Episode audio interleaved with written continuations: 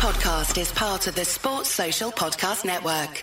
My brother in law died suddenly, and now my sister and her kids have to sell their home. That's why I told my husband we could not put off getting life insurance any longer. An agent offered us a 10 year, $500,000 policy for nearly $50 a month. Then we called SelectQuote. SelectQuote found us identical coverage for only $19 a month, a savings of $369 a year. Whether you need a $500,000 policy or a $5 million policy, SelectQuote could save you more than 50% on term life insurance. For your free quote, go to selectquote.com. Selectquote.com. That's selectquote.com. SelectQuote. We shop, you save. Full details on example policies at selectquote.com slash commercials.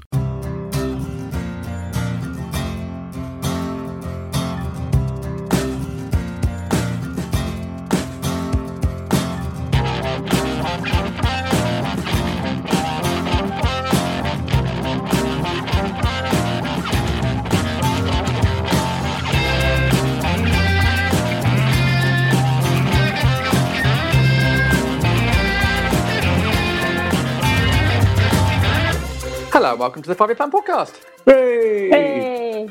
Pod 437, um, and it's after Palace's excellent 3 1 win over Aston Villa. We'll be getting into reviewing that very quickly. Before we do that, let's introduce, introduce get your words out, Jim. Today's guest, uh, returning for the first time in, in quite a while. Great to have her back. Grace Matheson. Grace, how you doing? Hello, yes, good, thank you. Good to be back. New season. Indeed, new season, new Palace, new FYP. No, it's not. It's the exact same FYP. Nothing's changed. Um, speaking of no- nothing changing, Kevin Day's here as well. Hello, Kevin. How you doing? Well, in the in the great scheme of introductions, Jim, that's not one of your best, I have to say. But no, it's not. we'll take It's it. I'll, I'll, I'll overlook it because you're obviously a week more tired than you were this time last week during the festival, and you've been to a wedding in Ireland, so Yeah. you'll be you'll be running on fumes. I and survived it. Yes, yeah, uh, and yeah, Guinness fumes and survived the wedding. And congratulations to my brother and Colleen. Uh, they didn't listen to the pod, so that was completely pointless. Don't know why I said that. Um, let's do a shout out to Even if, even if they did listen to it, they're on honeymoon, so they won't be listening. exactly, To it exactly, exactly. What am I doing? Um, can we get a drum roll for a random patron, please? It's Charlotte Nice. Hey, sh- oh, what a lovely name! What a great name! Oh, my niece, Charlotte Niece, but Charlotte, Charlotte either way. Thank you very much for joining our patron. Uh, and you can get all the rewards like Charlotte does, including post match podcasts, patron only merchandise, and access the patron only Discord club at patreon.com, P A T R E O N.com slash FYP podcast. I should sh- uh, mention as well, of course, we have a merchandise line of FYP merch, which anyone can buy, but all patrons get an immediate 20% off as well from joining, and that's available at podcastmerch.co.uk slash FYP hyphen podcast. Uh, it's very high quality, and there's lots of FYP in jokes on the uh, on the merch as well, so well worth doing. Um, before we start, if I could do a quick shout out to two chaps called Brad and Don, who are from the CPFC DC group, and I know lots of them are over at the game at the weekend. Brad and Don then came up to Edinburgh to see my show this afternoon, and it was lovely to meet them. They were part of a great, a small but perfectly formed crowd. Uh, and they'd come up to see just one show, which was mine. So I've tried to convince them to see more shows this evening. I hope they are, because there's lots of great shows on. But it was lovely to meet them. Thank you to Brad and Don for coming to my show, um, which is called Jim Daly Football and Fatherhood. It's a four star show, guys. I got a four star review. So um, if that doesn't convince you to come, I don't know what will. Um, it's at the Grassmarket Community Project at 4:30 p.m. every day. Tickets available at edfringe.com. And Kevin, I was featured on the BBC today. Were you? I was. It was a news report about the bin men striking, and the guy did it in front of one of my posters. But we'll take it. All PR is good PR in Edinburgh. Are you doing a show in London, JD, for those people who uh, can't afford to rush to the airport? Buy a Um, really expensive ticket to see your show. no, I mean, my God, look how much I spent on that ticket. Um, no, I haven't booked anything yet, but a lot of people have been asking, so I will book something in towards the end of the year or maybe start of next year. So I'm definitely Good. planning on doing that. It's a very good show. Thank you very much. Thank you. I really appreciate that. And everyone's come to see it. Been quite a few Palace fans have come up, so it's been lovely to see you all. Um, let's crack on then with Palace's 3 1 win against Aston Villa. Now, this always happens, Kevin. I'm whether it's Edinburgh or holidays, I missed the first few weeks of the season, and Palace always seem to seem to pull out one of their best ever performances. Ben McCarthy has said, "Hello, Ben." Why can't football be that enjoyable every week? Was this one of Palace's best ever performances? Um, I don't know about best ever, but it, in the context, it was a very good performance and a very important result. Uh, and that context being the difficult fixtures we have at the start of the season, which both Sky and BBC commentators mentioned. The fact that I think, apart from Bournemouth, I think the other two relegated clubs are going to make a fist of it this year, and I think it's going to be quite tight at the bottom. I don't expect us to be down there, but playing that well against a team that we would look to be in and around at the end of the season was was very welcome, and also the improvement we saw. You know, we it was Steven Gerrard's first game was against us, and they beat us deservedly. And on Saturday, we beat them more than deservedly. Basically, still yeah, the focus is still again on Gerrard rather than Vieira. But no, it was, a great performance. First six, I, I couldn't help but think of you, JD, because the last thing we said at the end of last week's pod was, let's just hope right from the kickoff we get at them, we really go forward, and for the first six minutes they battered. We couldn't get near them for six minutes. We Buendia, uh, we just couldn't. They just kept running at us. We deserved to be one 0 down. Could have been two 0 down. And as soon as Wilf scored, another brilliant goal, which again will be overlooked, the goal of the month. We just looked a different team. We just looked at uh, the rest of the second half, rest of the first half, and refreshingly, we came out with that attitude at the start of the second half because I think that it's a fair criticism that we've been a team of one half for in a lot of games. But apart from that first six minutes, I thought we were great, really good to watch, really good to watch. And that third goal, just a thing of beauty, wonderful goal. Yeah, we'll come on to that later, of course. Mateta's first touch uh, coming on. It's an interesting point, Grace, isn't it? Because uh, there were games last season when, uh, and Kevin's alluded to there, the sort of the, the one half team, we'd come from behind at home to Leicester, and they did it against West Ham, and there were lots of second half rallying. So again, there's another element of that because it was a quick response from Palace and proof they can win from coming behind in games. But it was more than that, wasn't it? Because it was quite an early response, and after that, it was quite a sort of dominant display. Yeah, yeah. I mean, it was almost almost an immediate response. Like Kevin said, Villa nearly went 2 0 up, and after that, it was like suddenly someone switched the lights on and we realised what we were doing. And I mean, was, I've just watched Match of the Day again, and it said something that quite a lot of the highlights had gone past, and we were still only at the 11th minute of the game. Um, which is it was a very busy busy opening sort of 15 minutes but yeah we seemed to really switch on quickly rather than maybe sort of grinding it out wait until half mm. time, making some changes, and then going for it, and it being too late, and maybe ending up with a draw like we have before when the performance has really warranted a win. So it was nice to actually go out, get the equaliser almost immediately, and to just to just build from there. And, and Villa had more chances after that, but it didn't didn't ever really feel like we weren't we weren't going to win the game. I guess it's an important win as well because obviously, as Kevin alluded to, it was a tough start to the season, and actually, I think Palace acquitted themselves pretty well in, in, both those games. Actually, in the Arsenal game, I thought they looked okay, and no one was panicking. And in the Liverpool game, obviously, great result as well, and we came with the game plan, and it and it worked. So, but this was the first game to target a win, and they've done the job. And I feel like last season, Palace sort of mostly did the job when expected. So hopefully, they're sort of into the same vein again this season, and uh, is a big that first win of the season is always big. So it's nice to get it in in what our third game. Um, you've touched on there, Grace, a little bit about the uh, well, um, Villanelli scoring. There was Kevin a penalty shout. So VAR again has played a played a part mm. this week. Villa were looking for a penalty shout for for a, a foul on Buendia by Doucouré, I think it was. Um, and then Palace break and do score that lovely goal from Wilf to equalise it. So you know, one of these things where it's sliding doors moment. Um, what and then later on there was Schluppy's goal ruled out for Edouard being, I mean, literally centimeter, not centimeter, millimeters offside. It was very tight. Mm. What were your thoughts on both those incidents? Did VAR get those right? Um, oh, and then the penalty. The, oh, we'll come on to the, the penalty in a bit. The the first one, Wilf's goal. I, I don't think anybody seriously thought that was a penalty. That there was, you could see there was a little bit of downward movement from Doucouré's foot, but he played the ball quite cleanly. I think the only controversy about that first goal was whether Edouard meant that flick, yeah, or was just trying to control it and didn't manage it. But whatever, the the, the fin- I, I, can't remember Wilf being so composed Yeah. at the start of the season with two finishes. The finish against Liverpool was brilliant.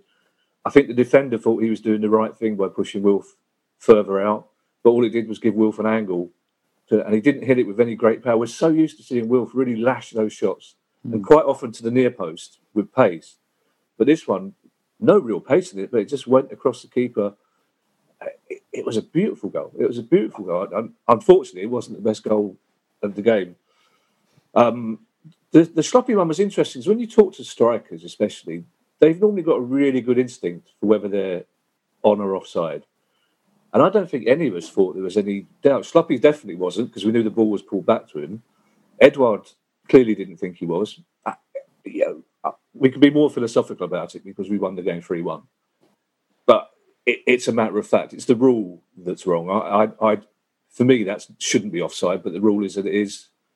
So it was. You know, I don't think Villa dif- expected it to be disallowed. I think the referee looked slightly surprised when he was asked to review it. But facts are facts. We might as well talk about the penalty now. That was a that was a penalty. It's if you know Steven Gerrard can't talk about facts for one and not talk about facts for the other. You, you might not like the rule, but the rule's quite simple. His hand was away from his body, and if you look at it carefully, his his hand deflected the ball into the keeper's arms.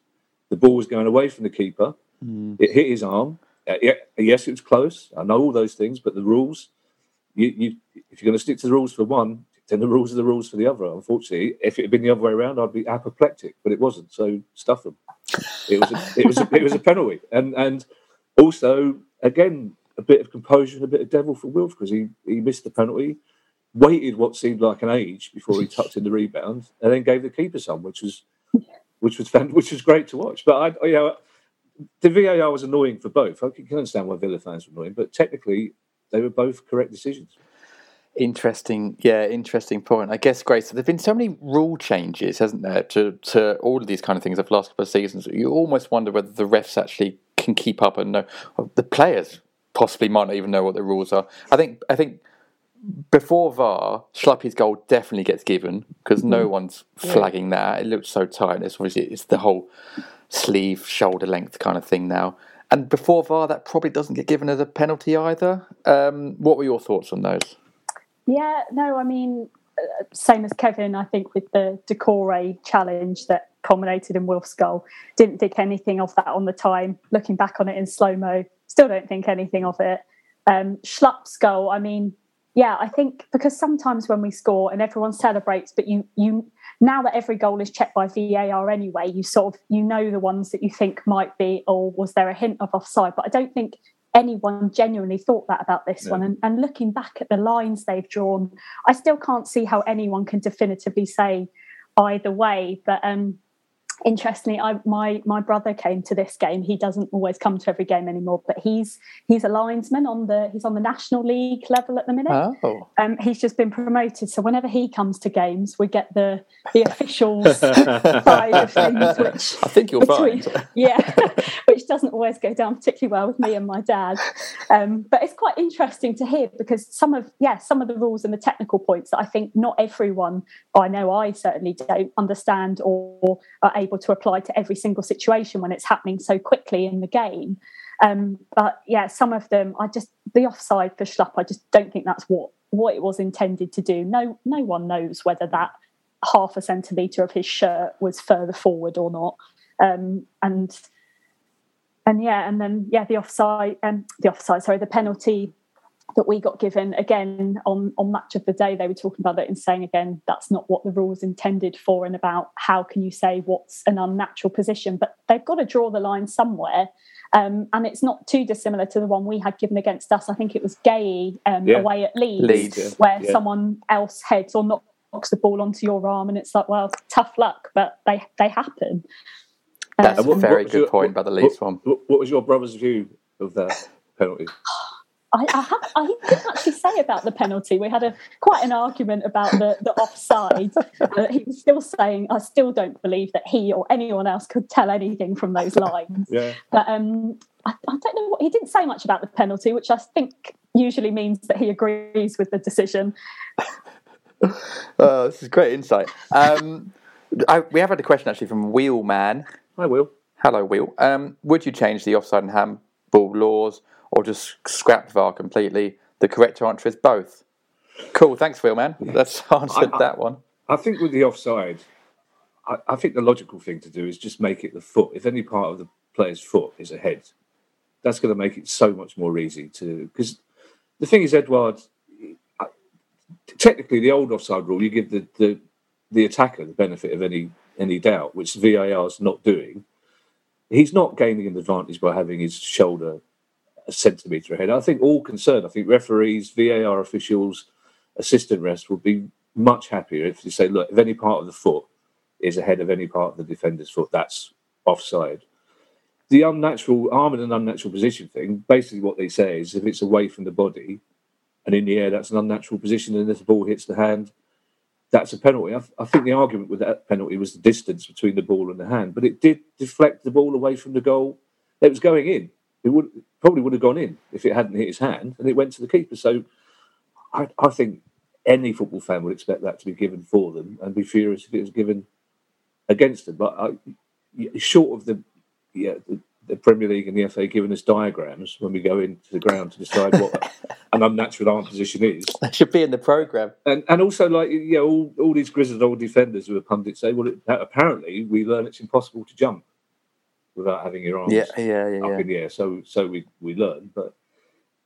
I, I'd rather focus on the fact that we beat them three one and, and deserve to beat them three one than on any VAR technicalities, basically, because there's nothing to VAR for the for the. Well, Anthony Taylor would have found something to VAR for that goal, of course, but there's nothing. There's nothing to VAR for that third goal. No, you're right. It's not like we've won this on a technicality or anything. Palace deserve to win. And let's Well, talk about you- that third If goal. you remember when we beat them three, two seasons, three seasons ago, when they had a goal disallowed, the last kick of the ball, when it was brought back because the, the, the VAR deemed that Can remember that. uh, Hendrie, I think, had committed a foul in the build-up. And they, Was they that during had lockdown? No, I don't think so. Oh, I think it was the season before lockdown, but when it, but they had, they certainly had a, a, a, a more of a case then.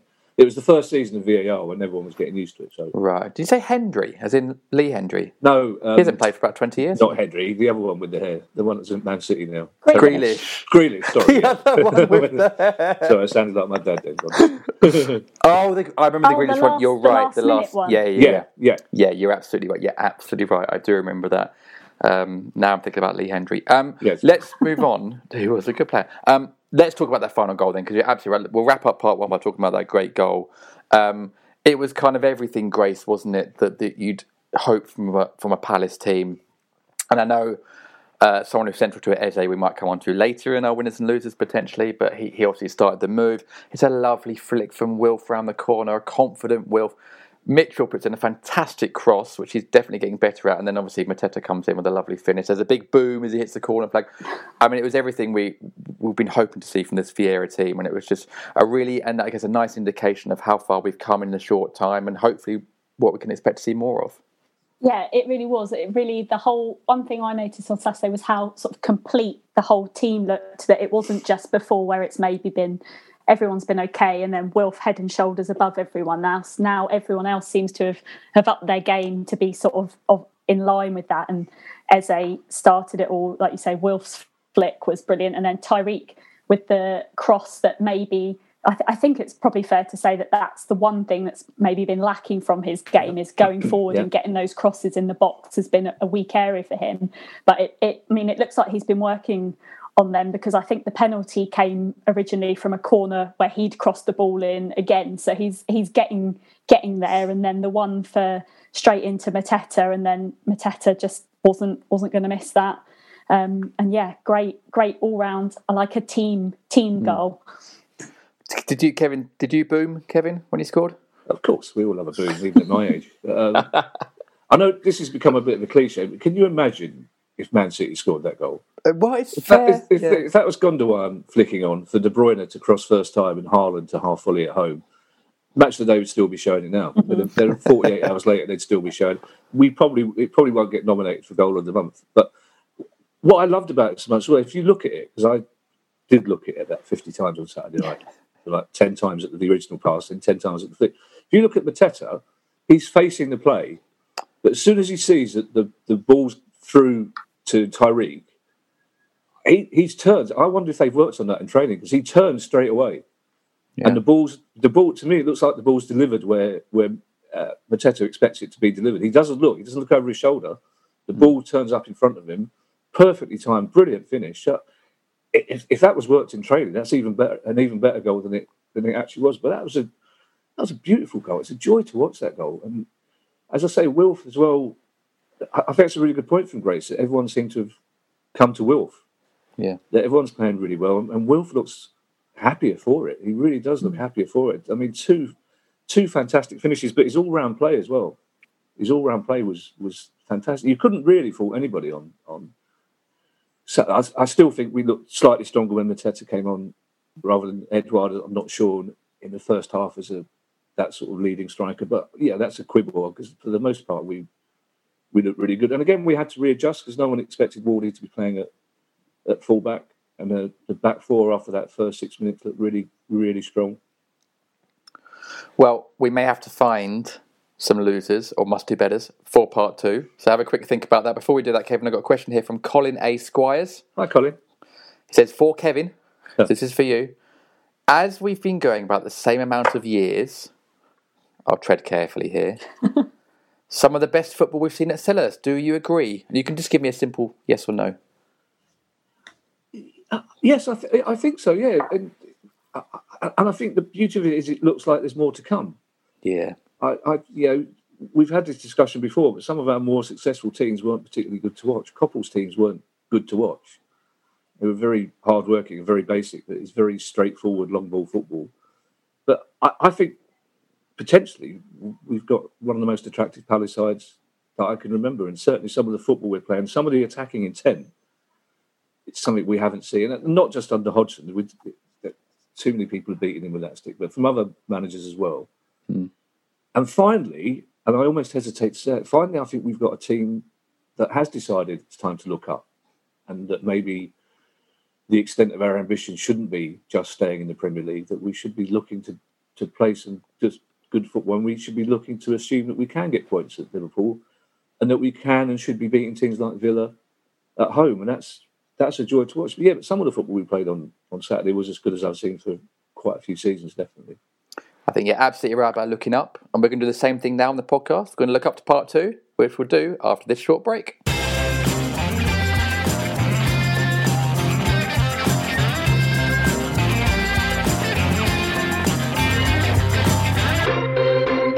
Guéhi and Andersen have proven themselves to be top quality at protecting Palace, and now there's someone else who can do the same for you. As this week we're sponsored by NordVPN.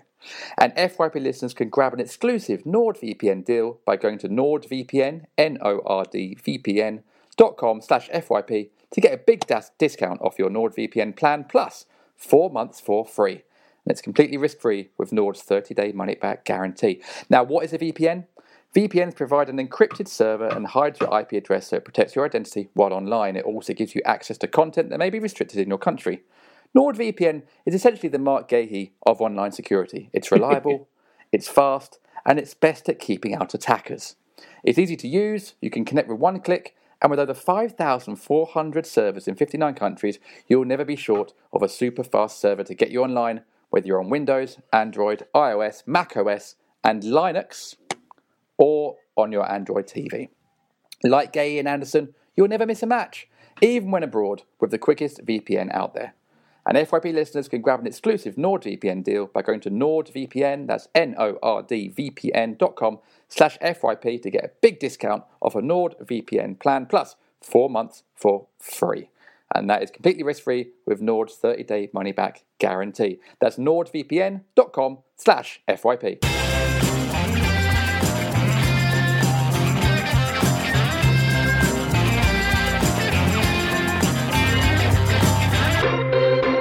Welcome back to part two of the Five Pound Podcast. Hey! Hey. Uh, pod 437. This is our patron only section called Winners and Losers. So if you're on the patron feed, you're going to hear that now. If you're on the public feed and you fancy hearing our winners and losers, go to patreon.com, P A T R E O N.com slash FYP podcast to get that. In its place, we're going to play you a little bit from our post match pod, which is also available to patrons. Um, so we'll play that now. The thing is, there were actually two bookable offences in that sequence. I didn't- the first I- was I- a foul on Wilf, and I think the second was a foul on Eze. He Oh, actually ended well, up getting just- both players. And I thought, ref, come on, like he's got to go now, and he didn't. And I thought that you know that would could have been sort of costly. Luckily, it wasn't. You know, and and I have to say, some of the football we played today, I would describe as sort of champagne football. Really, it was a delight. Eze was absolutely majestic in midfield, Schluppy, full of energy. Doucouré, you know, has done well so far. I think without pulling up trees, but I think been good and effective.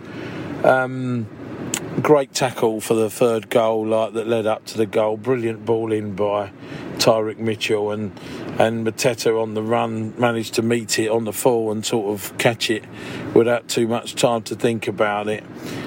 And it's a great finish. I, I've got to say the disappointment for me was was how profligate we were in front of goal. There was so many chances, and it didn't matter today, fortunately. But the areas of weakness in our team, I think, are pretty clear. We're not good enough on the right hand side. We're not good enough at centre forward. You know, Edouard. I don't. I don't. I'm not quite sure what to make of Odsonne Edouard as a player. I think he's a player I admire his qualities. He's got a great touch. He's clever. He can do things. But when he's played at centre forward, it hasn't typically worked. And I was a bit surprised that the manager opted to play him there today after the fir- first game. And I'll also say, and uh, uh, I think this is a fair criticism of the manager. I was absolutely staggered that he chose to leave Nathaniel Clyne out of the team at the expense of, uh, sorry, uh, in favour of Joel Ward. I, I just thought Clyne he had a really good game at Liverpool the other night. He'd done fine. I think that's a difficult conversation to have with the player in the office when really he hasn't given you any reason Yeah. for you not to not to play him. I think Clyne would be very hard done by on that basis. Do you think that's a trust thing? Because he seems to really trust Joel Ward, doesn't he? I was surprised even the other night when we played the five or the three that he opted to use Wardy and not Chris Richards, who I thought did really well actually after he came on.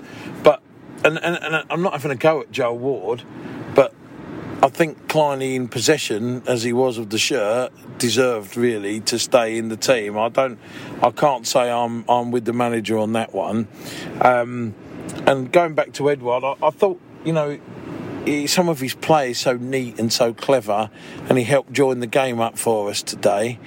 But the one in the second half, where he's one on one with the defender and he's carrying the ball, you'd think that's his real, that's his, that's his super strength, if you like. Where you go, if that was Christian Benteke in that situation, you're thinking, well, he isn't going to have the pace to sort of leave him or the trickery. But if it's Edouard, you're thinking isolated one on one with the defender, this should be you all day, sort of thing. You know, beat him and get your shot off and so on.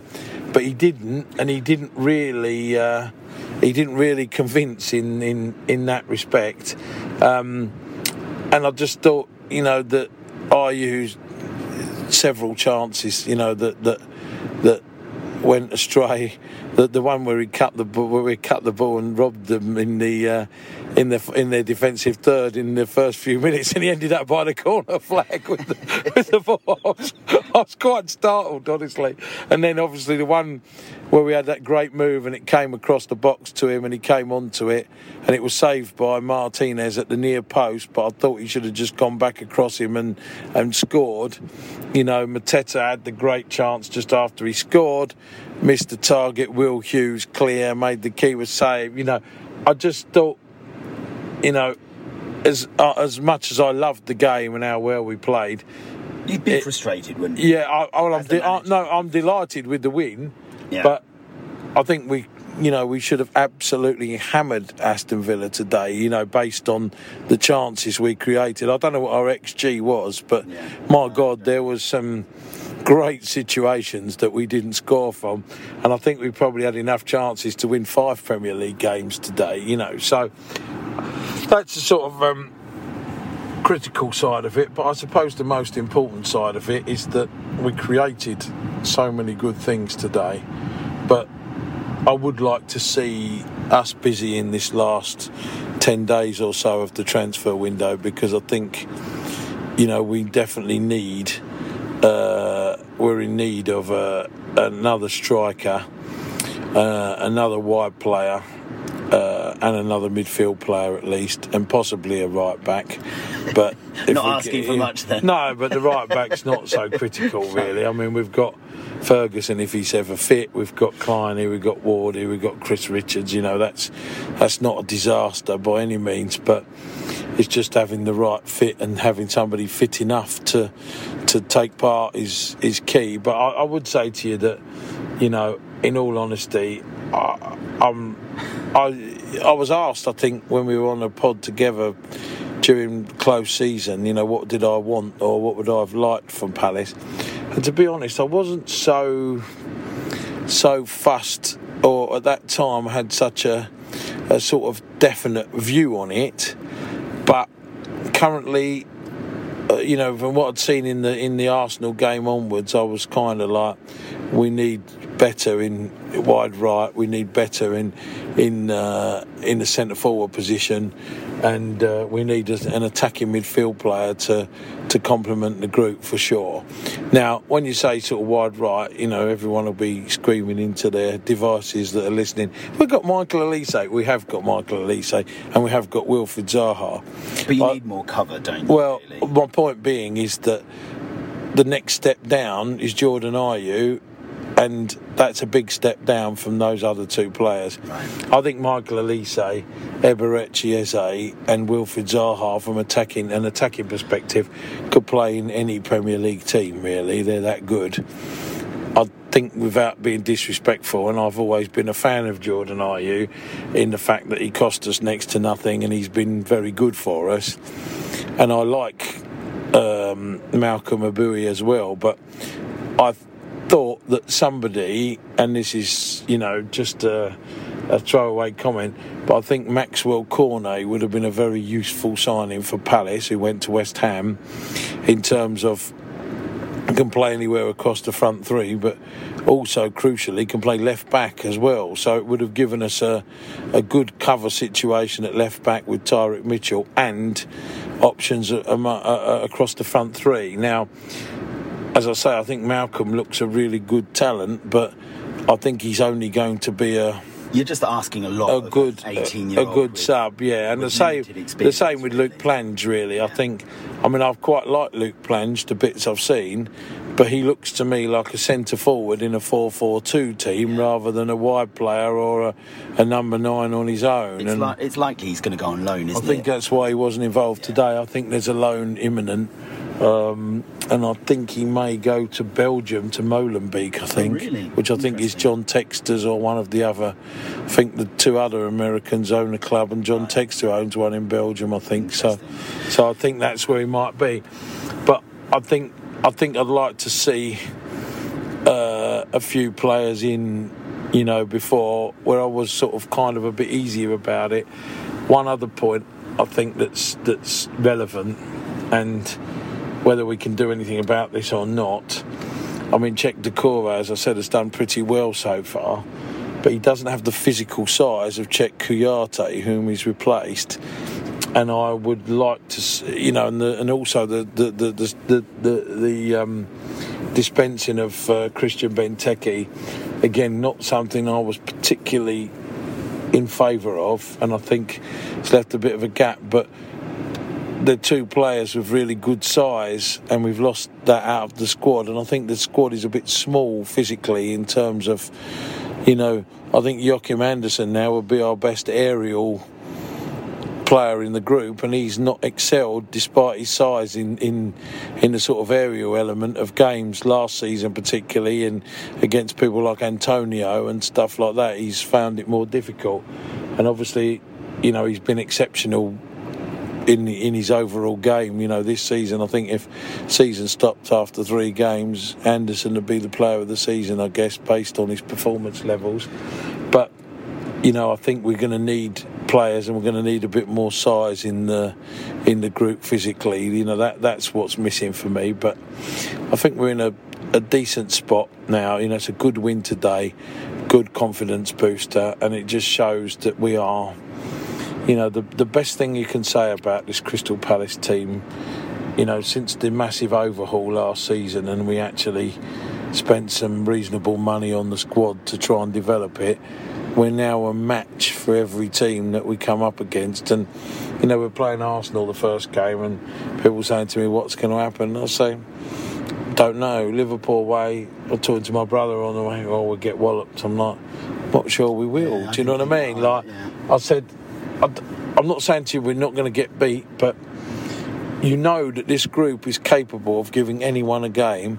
And when you've got Wilfred Zaha, Eberechi Eze, and Michael Olise, you know that they're all capable of giving you a moment of something to win your football matches.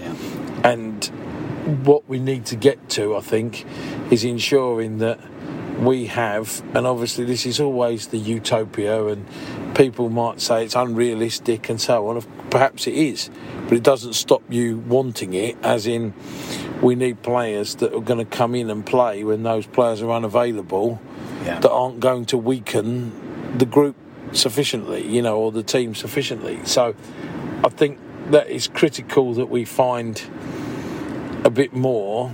I mean, Ismaila Sarr's been somebody heavily linked, and I've talked about him before. If you're asking me a couple of seasons ago, I would have been sort of falling over myself to say, yes, let's do it. But he had a pretty disappointing campaign last year. And, um, you know, he started this year at Watford.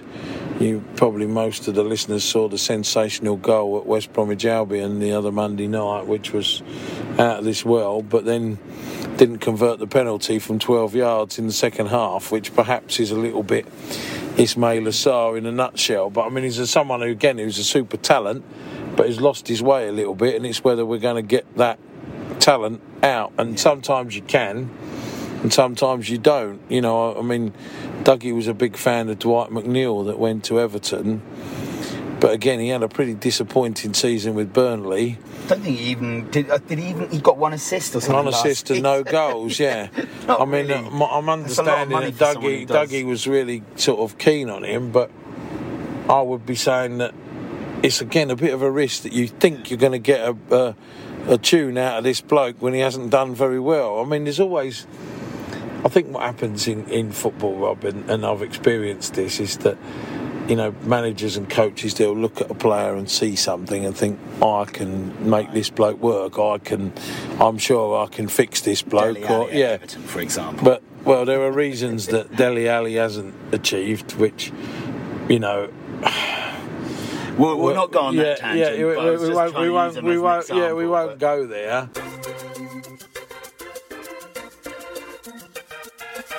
That is our winners and losers. Thank you very much to our patrons. Hope you enjoyed that. Um, if you didn't hear it and you heard the, the post match pod on the public feed, maybe you consider joining our patrons to hear the post match pods each week and the winners and losers. It's at patreon.com, P A T R E O N.com slash FYP podcast. After the break, questions.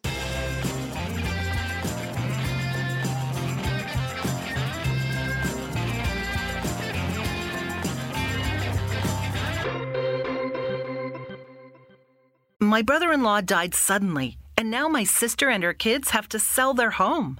That's why I told my husband we could not put off getting life insurance any longer. An agent offered us a 10 year, $500,000 policy for nearly $50 a month. Then we called SelectQuote. SelectQuote found us identical coverage for only $19 a month, a savings of $369 a year.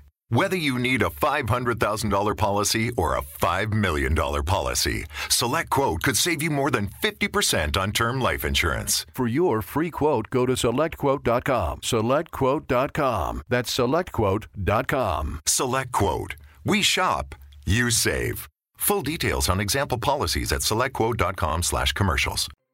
My brother in law died suddenly, and now my sister and her kids have to sell their home. That's why I told my husband we could not put off getting life insurance any longer. An agent offered us a 10 year, $500,000 policy for nearly $50 a month. Then we called SelectQuote. SelectQuote found us identical coverage for only $19 a month, a savings of $369 a year. Whether you need a $500,000 policy or a $5 million policy, Select Quote could save you more than 50% on term life insurance. For your free quote, go to selectquote.com. Selectquote.com. That's selectquote.com. Select Quote. We shop, you save. Full details on example policies at selectquote.com slash commercials. It's time to get your checking account to zero with free checking from PenFed. That's zero ATM fees, zero balance requirements, and zero time spent waiting for your paycheck to direct deposit because you can receive it up to two days early. Open your account with just $25 and see how big zero can be. Apply online today at PenFed.org slash free checking. Early direct deposit eligibility may vary between pay periods and timing of payer's funding. To receive any advertised product, you must become a member of PenFed, insured by NCUA. It's time to get your checking account to zero with free checking from PenFed. That's zero ATM fees, zero balance requirements, and zero time spent waiting for your paycheck to direct deposit because you can receive it up to two days early. Open your account with just $25 and see how big zero can be. Apply online today at PenFed.org slash free checking. Early direct deposit eligibility may vary between pay periods and timing of payer's funding. To receive any advertised product, you must become a member of PenFed, insured by NCUA.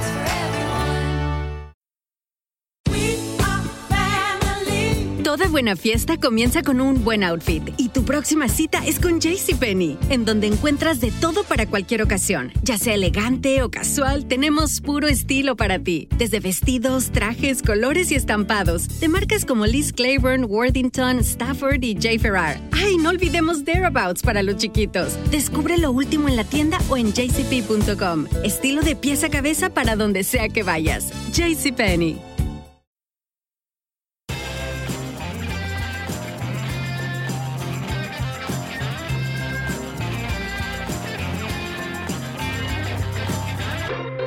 Welcome back to the Five Pound Podcast. Hey. It's question time. Uh, so, time for some questions from our listeners. Uh, we have touched on most of them already in the pod, uh, but here's a few. In fact, here's a here's a very interesting one, Kevin. Actually, which is something that hasn't come up yet, but does seem to be a bit of a debate online. From and it's one of our favourite listeners, the Cafe e Pitufo account.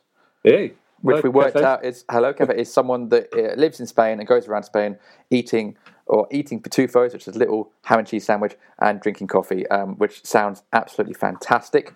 Um, and their question is: Is the narrative against Jordan Ayew now such that we can't criticise him whatsoever for, by his standards, a poor first half on Saturday? He was excellent against Liverpool, but I felt with Ward behind him, we lost a lot of attacking intent, intent down the right. Uh, uh, Ayew seems to be sort of um, damned if he does, damned if he doesn't. Yep. Kevin, we know he plays a certain role. He's not going to be the best every week.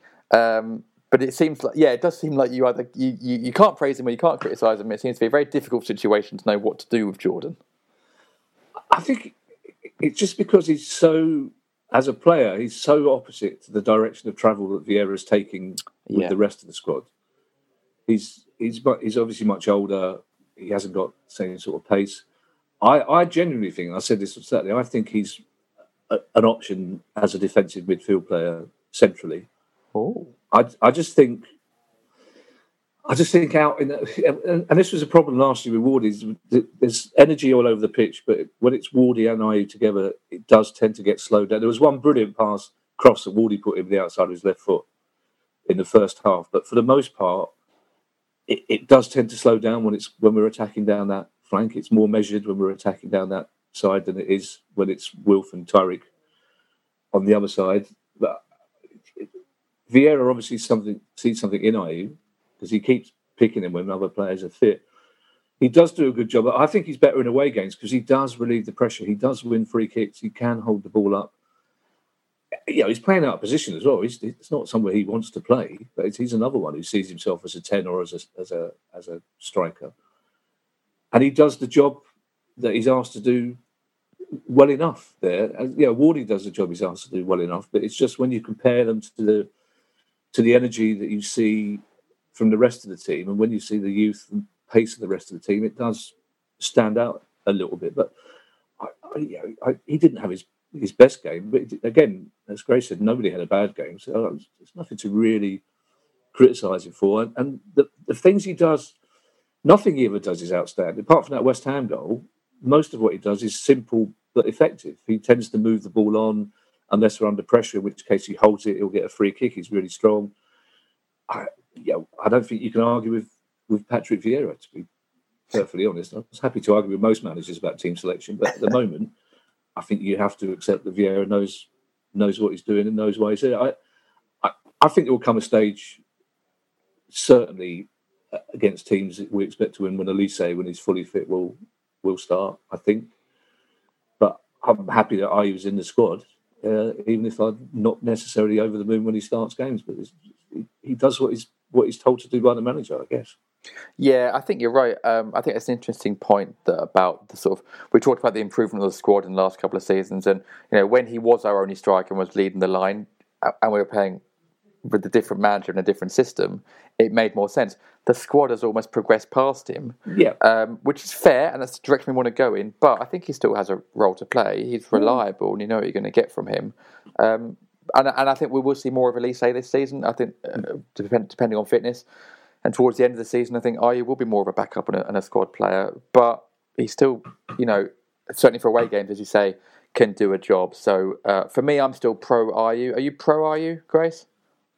Yeah, I think so. I think people people just like to have someone to to moan about, don't they? And now Benteke's gone, so um, yeah. people people will find someone else, and I'm sure it looks like Ayew's been the the nominated scapegoat from from now on. But yeah, he's like you say, he's never been the flashiest or brightest or best player on the pitch, but does what he's asked of I'd say without complaint, but he does moan quite a lot. But that's usually at the at the ref, and he he's quite clever tactically sometimes in that way, winning fouls and breaking up play, and he, and he holds the ball up well.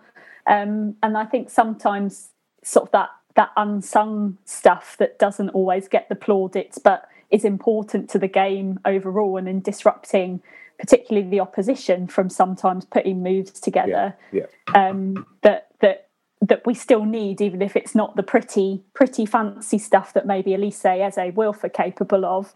Um, but yeah, I agree that maybe we are outgrowing him and that I suspect Vieira is carefully managing Olise on his return from injury, but think that as the season progresses, maybe we'll start to see more of more of Ayew on the bench and Olise starting. But yeah, I think there's definitely definitely still a place for him. Yeah, and to be fair, that West Ham goal was so good. he, just can't. that forever. He can that, yeah, quite. He'll be a player's legend forever for that goal. It's one of the best goals I've seen live. So, um, yes, uh, where are you fans here? Um, quick question here from Stephen Barton. Hi, Steve. Actually, it's not a question. He, he literally starts off by saying, "Not a question." Uh, but can I get a shout out for the Melbourne Palace supporters group who made me feel so welcome on Sunday morning at the Charles Dickens Tavern? These guys are watching matches at midnight, 2 a.m. or 5 a.m. every week. You've got to admire the dedication. Yes, absolutely. absolutely big shout out to those guys and anybody who watches abroad because I know the times are. We moan about kickoff times here in England. Uh, these people are watching at mad times indeed. So, uh, big shout out to anyone who's watching at crazy times of the day or night. Um, we'll round off questions here. Um, we've got a couple of on the same theme, Grace. I'm going to listen. We're not getting we're not getting carried away. Palace's win at the weekend. But I am going to put this. I'm going to put this question to you from Michael Smith. Hello, Michael. Is this the best Palace team of all time? of all time. I can only give give my view since when did I I, don't, I don't know that age is a touchy subject, so I won't, won't, go there. But a lot of the very good teams were slightly before my time, so I can't comment on Diplomatically them. put. Um, but of my lifetime, this is oh, well, we've said this before, and then it gets better somehow. So if we can continue in that vein, then that's great. But this is it has the makings of potentially being something really special. It's just whether we can sustain it as the season goes on. And obviously, we're, we're, three games in. Once we get some injuries, and obviously, we've got the disruption of the World Cup. So it's going to be a strange mm. season anyway, disrupting the sort of continuity of the season and any momentum that any team might have. But I don't see why this can't be one of our best seasons yet and i think that is that is what we should be aiming for and I, I, know that's we've been aiming higher and higher each season since we've been promoted and i mean coming up to was it 10 years now so why why not go for it. If other teams like West Ham, like Wolves, can can get the, the, the European tour that we all desperately want, why can't we? Um, I, I, think we had um, four or five seasons once the novelty and the adrenaline of being in the Premier League wore off. We had four or five seasons where we had one or two brilliant players brought in, like Cabaye, but for the most part, we didn't really improve the squad year on year. You couldn't arguably say, yeah, we're better in that position. Whereas I think now, the last two seasons, the players we brought in, uh, from centre back onwards, are better players than we've had at Palace for a long time. And obviously, yeah, we would, if we were to play the team of the 80s, we'd slaughter them. Of course we would, because we'd be bigger, stronger. Fitter. Yeah, because they're all in their 60s now. Well, exactly, but you could, yeah, yeah, yeah, there's an issue with that, JD? no, no issue. oh, okay. Um, no, I just can't imagine being that old, Kevin. Wait till you have your second child, you'll know what it feels like. Um, but yeah, but I, I think we we are improving still. We've got better players than we have, and, and also I think it takes it actually generally takes a bit of getting used to the fact that we are competence not the right word, but the fact that we are turning up mm. and and we're not treating every game in the Premier League still like a like we're a lower league team playing a cup match, and that we are we're playing a brand of football that we haven't seen us play in the Premier League really. I mean, Pardew tried to play attacking football, but there was no defensive foundation at all.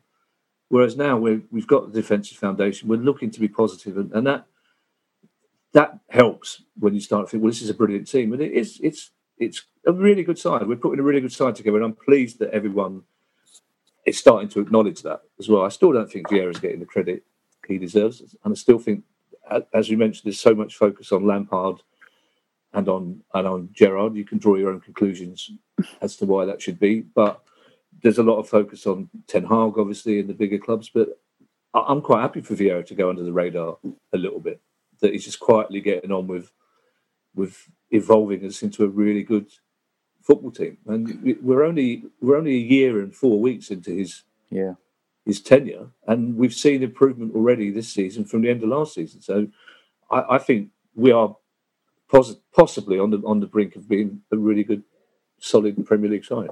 I completely agree. Obviously, if we lose to Oxford on uh, Tuesday night, we have to cut, it, cut this whole bit. We'll have, an, emer- no, we'll have an emergency. We'll have an emergency. Vieira out. Vieira out. Yeah. Get the banners out.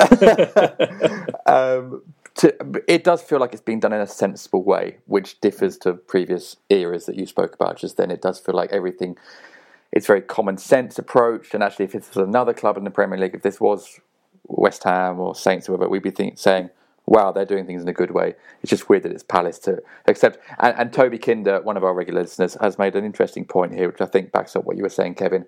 He says, isn't it time now to put, the, put to bed the best 11 debate? It's a game of 16 players. Some are starters, some finishers. Whether yeah. Olise is quote unquote yeah, yeah. better than Ayew or Edouard or better than Mateta is actually irrelevant more than ever before, it's a squad game. And I think that's an absolutely perfect way of saying it. And that makes me more confident this season that the consistency that Grace talked about earlier will come and it won't be peaks and troughs. Obviously, there'll be hard matches, there'll be injuries and stuff, but there's more of a confidence at the moment in the squad, in the ability, and I think from the stands that this squad can do things consistently. And that is the key, Kevin, to being a good team in the Premier League.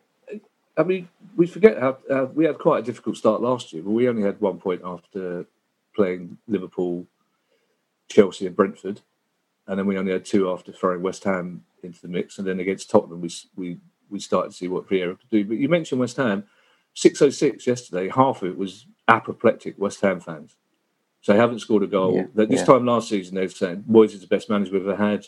We're going on another European tour. Yesterday, it's like they're lazy. There's no there's no tactics. Brighton played us off the pitch. They didn't run. We haven't scored. We have to get a new manager in, and that's a completely different direction of travel for us. And, and I think you look at Leeds have done better than I thought so far. Uh, Forest have done better than I thought so far, which again is why it's important to get points on the board because I, I think Bournemouth are the only whipping boys in this in this division. But you know, West Ham had didn't improve over the summer. We whether it's uh, Dougie's decision, Vieira's decision, Steve Parish's decision. We targeted players that we wanted. We got them in relatively early for us. So there is there is a plan going on. There is something going on behind the scenes. It looks like we're going to get another big name in. So we're not drifting aimlessly between seasons like we have done in the past. We this seems to be part of a progressive upward spiral, hopefully. And but like I say, that does take a bit of getting used to. It does. I, I was almost happy that first six minutes on Saturday. Thinking that's that's. Uh, this is what I recognise. Here we go. comfort, comfort blanket. Thank you very much. Letting us all down. Oh, we've equalised us really quickly. So. Yeah, it's it's it's yeah, it, is, it does take some getting used to actually, and then I guess the West Ham thing is interesting because that's a little indication of things don't always go your way and things can turn, and hopefully, if they do, we won't be a reactionary set of fans like West Ham fans that we will see it as part of the process and hopefully back the team to get back because there's the quality and the skill in this squad to do special there was, things. There was one West Ham fan who made a really good point, and he said the way the Premier League works now is you can't rest on your laurels. You, yeah. Every every single team in the Premier League is improving their squad. Look, I mean, look at the amount of players Forest are bringing in, whether that works or not. But they're bringing in quality players, and West Ham just simply didn't do that over the summer. And you got, you know, Michail Antonio is a brilliant player, but he's a year older. You yeah. can't just expect Michail Antonio to score 20 goals a season year after year and, and not plan for, for replacing him. And, and, West Ham didn't seem to do that over the summer for whatever reason. And now they're struggling. They've had a, arguably one of the, well, apart from Man City, they've had two relatively easy games and they haven't looked like scoring in, in any of them. And normally it's Palace fans who are saying, well, we haven't improved the squad, we haven't moved forward. And you can't say that. You simply can't say that. With the pre-season we had last season and the one we're having now, you can't say that the club aren't looking to improve us all over the pitch. Yep. And long may West Ham struggles continue. Um, let's have a quick break. Uh, thank you for your questions, listeners. Appreciate it. Please do keep sending them in. Um, and after the break, we're going to preview, well, two games this week Oxford, either end of the spectrum, Oxford and Man City.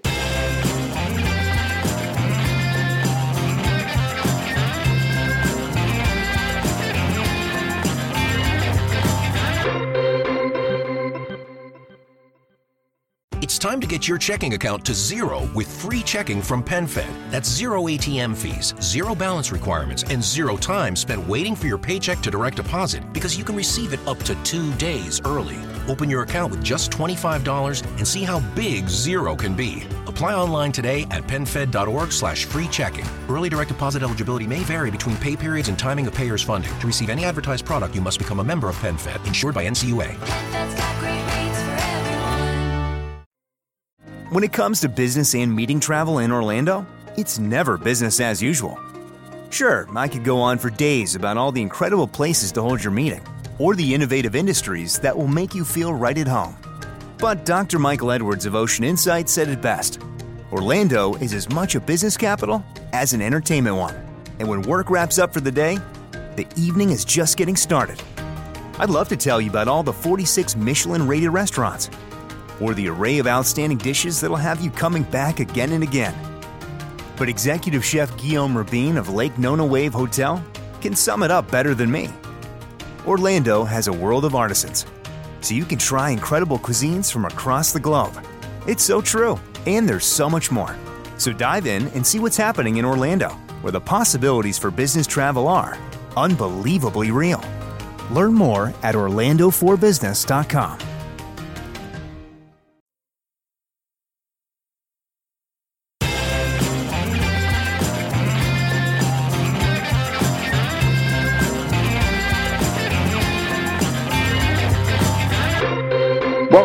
Slightly Fan podcast. Hey. hey. Pod 437, it's preview time, two games this week. Uh, we tend not to labour too much on cup games in the early round, so um, let's go straight to the City game, Kevin, but we can touch on Oxford as, as we do it.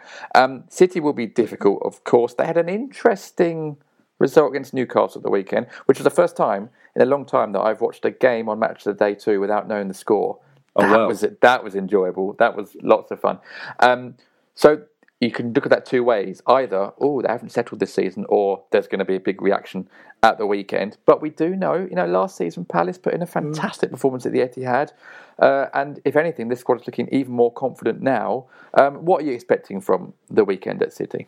Well, I have to say first, in times gone by, there's been no point labouring Carabao Cup games because we are out of it in the first round. True, no goals. Yeah. Uh, I think it's interesting that Vieira says he wants to play as many of the first team as possible because he thinks this is a tournament we can win, the Carabao Cup, which is great unless Eze and Wilf are injured and can't play against City. I almost wish there's two ways of looking at that City game yesterday, which was brilliant. I mean, Newcastle was shocking in the first 10 minutes and then brilliant. And then City to, to come back with two goals like that so quickly was was fantastic. They really are. You have to admire everything about Man City.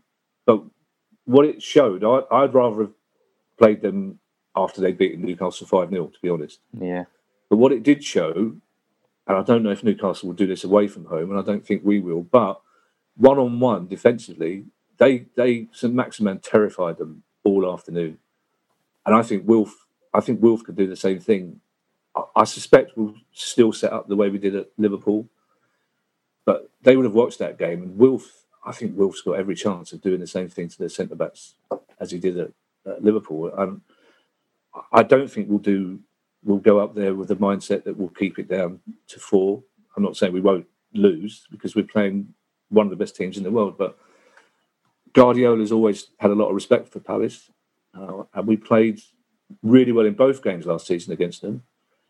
Um, and I'm, I'm, I'm intrigued. It's I, again, I, I, don't quite know how to say it, but I, am not saying I'm not going there with any fear because obviously I am, but I, I, I don't think we're going there with the mindset that we we can't possibly get anything out of it because we did last season there and we deserve to, and we deserved the point in the nil at, at Selhurst Park. And you know, the the big difference is, I mean, Haaland is hopefully hasn't quite settled to the game yet, but he's a proper centre forward.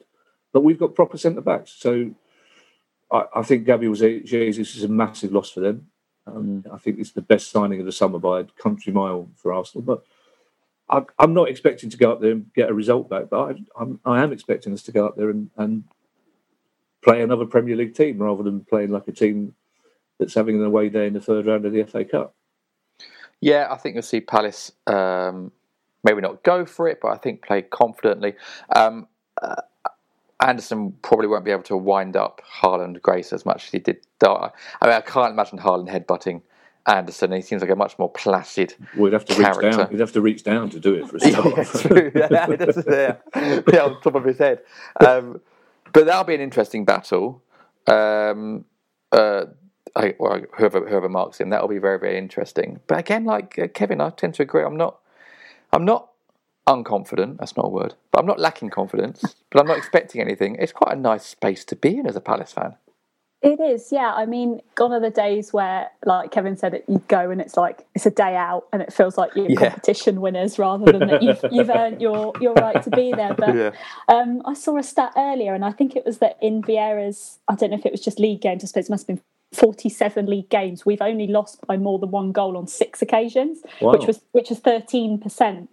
Um, wow. Which again, I think all goes back to the him him not getting enough credit for mm. the work he does, but and when you think of the the top teams we've played in that time and the results we've got, I think we've got the right to go there and feel, like you say, not not feel not confident, but also not feel like, well, why why shouldn't we get anything out of it? Mm. And it's it's never you never come away from those results, particularly at the Etihad. You never win by fluke at those grounds. If we ever get anything from them, we've worked damn hard for it. Yeah. Um, and I suspect we will on Saturday. And yeah, it might be a good battle between if it if it is Andersen and Haaland, and good battles all over the pitch. But I mean, yeah, like Kevin said, Pep's always got quite a lot of respect for us in the way that we set up.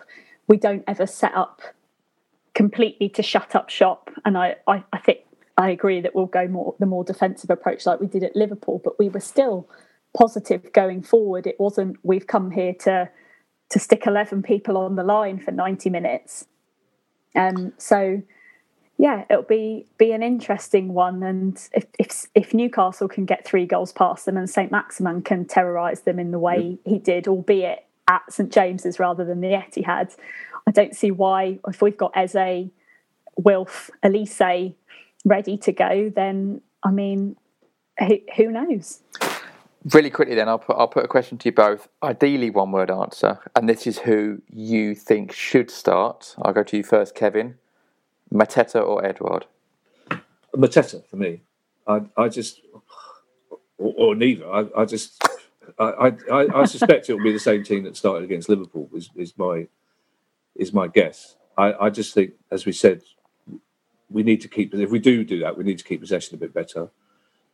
The ball sticks with Mateta a little bit more than it does with uh, Wilf or Edouard. But I, I, I think we'll be playing Wilf as the one striker again, like we did at Liverpool. Uh, yeah, actually, Grace, that's a good point because that was one thing that Vieira said after the Liverpool game was we had our game plan. The thing we didn't do quite as well was keeping the ball when we did have it in the in the shorter amount of time that as an away team at Anfield and at the Etihad, you do have the ball, you have to hold on to it. So that is obviously something, something they will try and do better and work on, and we hope that's the case. But for you, is it a Mateta game or an Edouard game?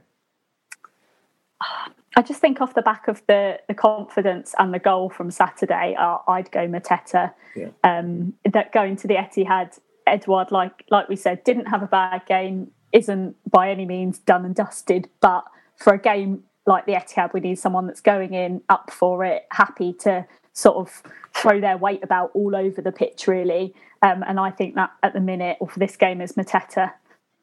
Yeah, I think you're probably right. Um, but I think the big thing we can be confident of is that Vieira's got a plan, and they'll they'll be working on it today and the rest of the week. Which Yeah. again is not something we've always been that confident about in seasons gone by. Yeah, and Colin A. Squires returns with a question earlier that I didn't have time to put in. Says, "Love the way that PV can play different systems and adjust." Yep. And I think we that is something we are seeing him improve and learn about himself and his squad. So that's great. Um, we didn't really touch on the Oxford game. If we lose to Oxford, uh, there'll be an emergency episode. um, there won't be actually because I'm going to the Traverse tomorrow night to see a play, um, so that won't happen. But uh, we'll talk about it next week if we do lose. Hopefully, we won't. And uh, we can all approach City with confidence at the weekend. Um, guys, thanks for podding. Grace, great to have you back on. Hopefully, you'll join us again soon. Thank you for having me, as always. And Kevin, great to have you as well. And uh, yeah, hope you're well. Yeah, it's, well, it's quarter past eight. It's very nearly time for Grandad to go to bed. So There'll be someone in Switzerland there right now. His senses will be tingling. Um, anyway, thank you both. Thank you to our listeners. Thank you to our patrons, of course, for their support. Patreon.com slash FYP podcast. And we hope you enjoy the rest of your week. And we'll be with you again next week to talk more Palace. But until then, uh, take care, have fun, and we'll see you again soon. Bye.